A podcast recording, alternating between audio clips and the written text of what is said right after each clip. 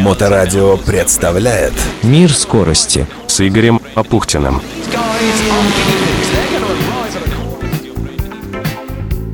Точно, это мир скорости.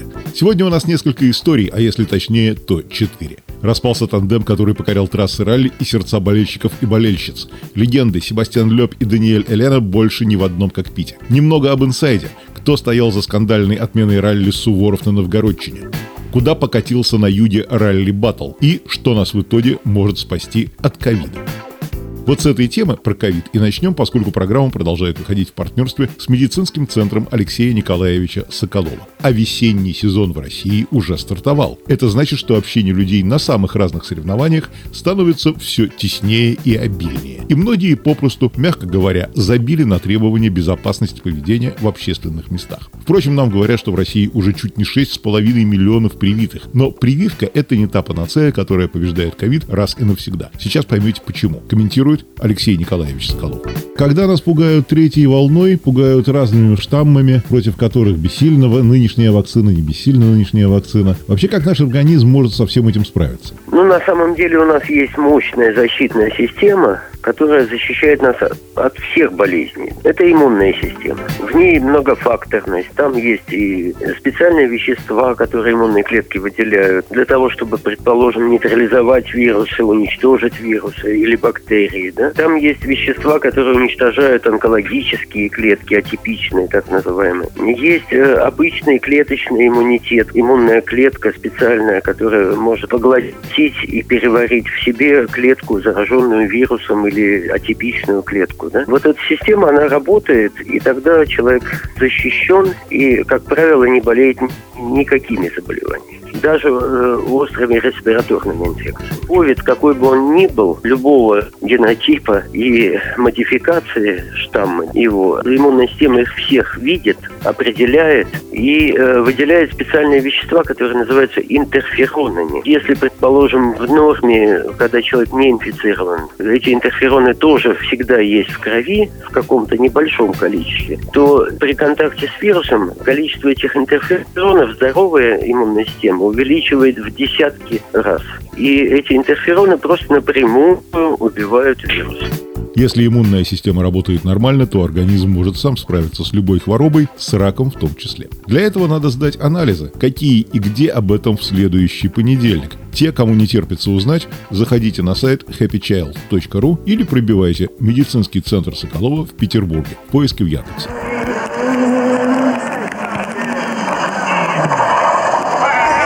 А я теперь про спорт, который тоже требует изрядного здоровья и которое, в свою очередь, зависит от крепкого иммунитета. Как и обещал в прошлой программе, заглянем за окошко, а что там в мире, да и посмотрим, а что в нашей-то избе происходит. За окошком события, которое повергло в уныние многомиллионную армию поклонников легендарного экипажа Себастьян Лёб Даниэль Элена. Кстати, многие в России произносят фамилию Даниэля как русское имя Елена. По национальности он монегаск, уроженец Монако. И правильно она произносится так, как в этом французском ролике, посвященном экипажу. Слушайте внимательно, воспринимайте своими ушами и оценивайте на слух.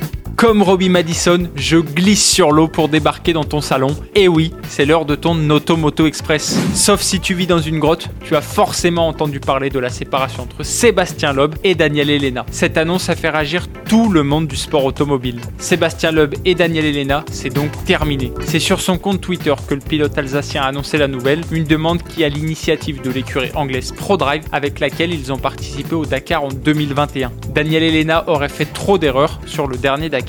Et cette décision, elle reste en travers de la gorge de Danos. Кстати, не знаю, какой идиот в Википедии написал эту фразу. Елена разведена. У нее от бывшей жены две дочери, Роман и Дарин. Своим студентам категорически запрещаю пользоваться Википедией как источником информации. Часто смахивает на помойку. Итак, Себастьян Лёб или Сэп, самый титулованный ролист за всю историю, девятикратный чемпион мира по ралли, обладатель рекордов по количеству побед, очков, выигранных спецучастков и подиумов в WRC, World Rally Cup – мировых кубков или, как мы привыкли говорить, чемпионатов мира. Первый титул он взял в 2004, второй в сезоне 2005 года, 10 побед, дважды второй, по разу приезжал на этапах третьем и четвертом, дальше были победы и победы. В 2011 после предпоследнего этапа ралли Каталонии Леб вышел на первое место в истории WRC по количеству выигранных спецучастков. Их было у него в биографии 803, и он опередил легендарного Марку Аллена. У того был 801 выигранный доп. И все это, конечно, со своим штурманом.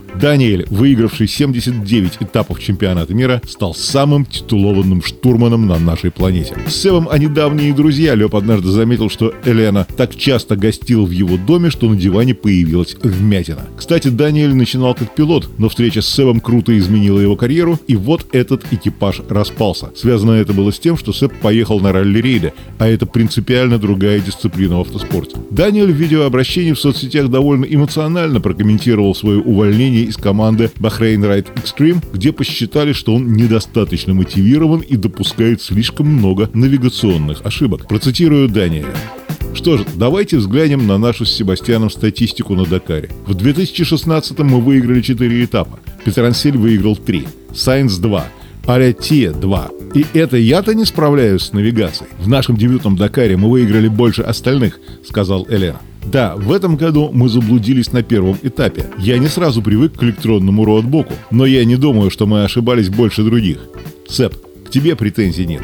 Я всегда буду на твоей стороне. Мы останемся друзьями. Помню, как ты сказал мне после нашего ухода из WRC в конце 2013 года. Мне повезло встретить тебя. А мне повезло встретить тебя. Удачи тебе с новым штурманом. Конец. Цитата.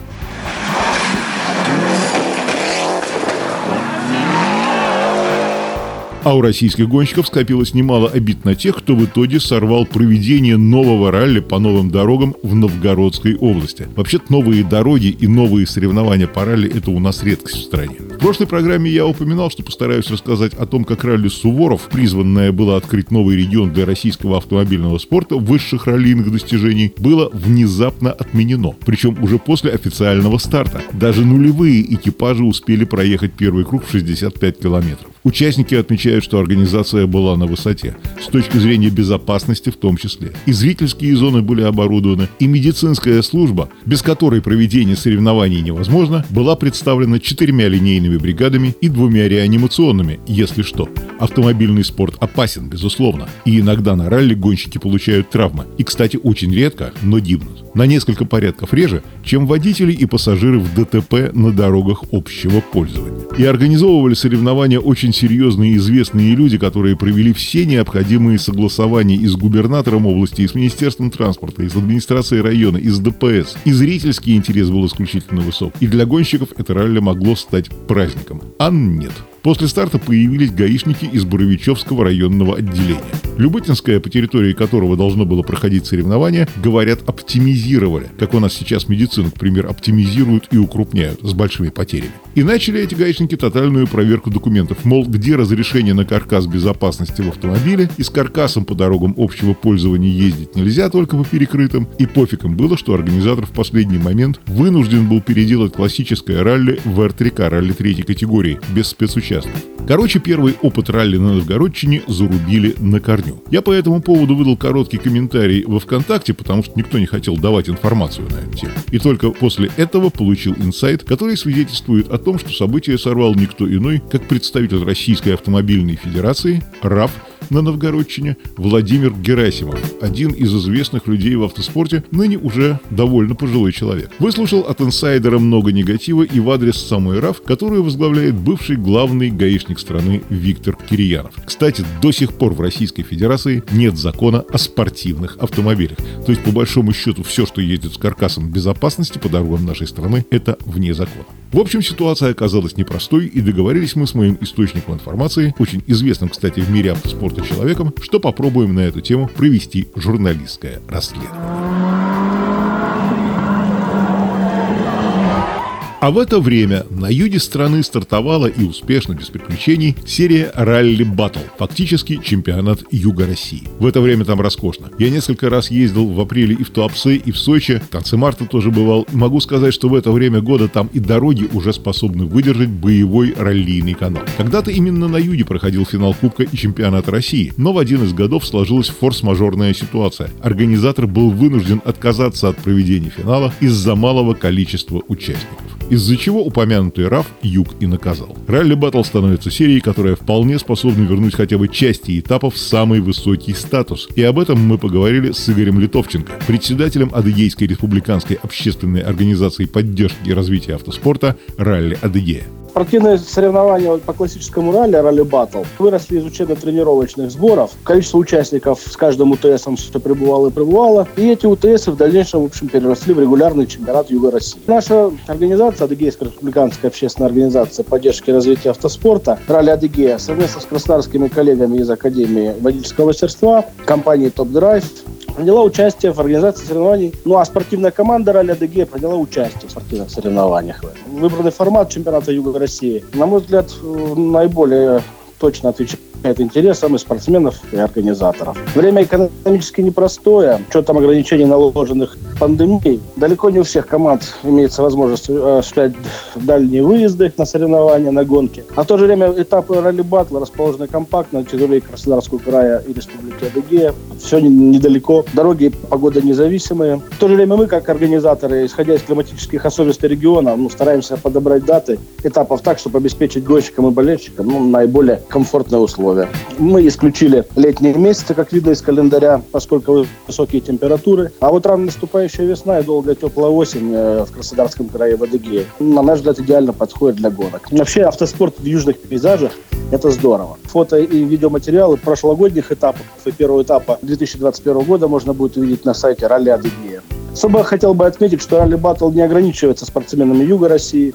Мы, естественно, приглашаем всех спортсменов из других регионов России, ближнего, дальнего зарубежья, желающих принять участие в нем. Как говорится, добро пожаловать на любой из этапов. Относительно прошедшего в Северском районе 20-21 марта первого этапа ралли батла, можно сказать следующее. На гонку было заявлено 24 экипажа. Мы считаем, что это очень хорошо. Прошедшие дожди не особо повредили покрытие, и гонщики имели возможность продемонстрировать все свое мастерство без оглядки на погодные условия. Команда «Ралли Дегея» в составе пилота Топорова Олега и штурмана Теслина Дмитрия выступали на автомобиле Ford Fiesta R5. На первом этапе заняли второе место. Ну, на первом этапе ралли батл царила атмосфера спортивного праздника. И думаю, что все остались довольны и примут участие во втором и последующем этапах, который пройдет в Северском районе Красавского края 10-11 апреля. Опять же, отсылаю на сайт подробную информацию можно получить там. А финализировать ралли батл 2021 года мы планируем уже поздней осенью в Республике Адыгея в так называемую золотую пору. У вас 8 мая интересная гонка, насколько я знаю, в календаре. Э, как вы ее планируете 8, провести? 8-9 мая да, планируется провести в Абрау-Дюрсо. Если не вмешается э, какие-либо ограничения, связанные с празднованием Великой Победы. Я думаю, что как раз гонка будет посвящена. Этот этап также будет замечательно проведен. Ну, не будем загадывать, э, до мая еще дожить надо, но призовое шампанское наверняка будет именно Абрау Дюрсо. Ну, конечно, конечно. Это же теруар и апелласьон, скажем так, да, для нашего российского шампанского. Вот такие две российские раллийные истории пересеклись сегодня в нашем эфире. С одной стороны, есть люди-профессионалы, которые, несмотря ни на что, двигают автоспорт, с другой стороны, есть и те, кто ставит палки в колеса. Возвращаясь к новгородской ситуации, задал я своему источнику вопрос. Может, представитель РАФ просто денег хотел? Или ему уже, кроме как спокойной жизни на пенсии с рафовской зарплатой, вообще ничего в жизни не надо? В интересные времена живем. Да, и в инфекционно-ковидные, не забывайте. Держите свою иммунную систему в порядке, и да поможет вам в этом медицинский центр Алексея Николаевича Соколова, что в Санкт-Петербурге, при участии которого вышел в эфир этот выпуск программы «Мир скорости» с Игорем Апухтиным на Моторадио онлайн. До встречи через неделю. Удачи! Мир скорости с Игорем Апухтиным.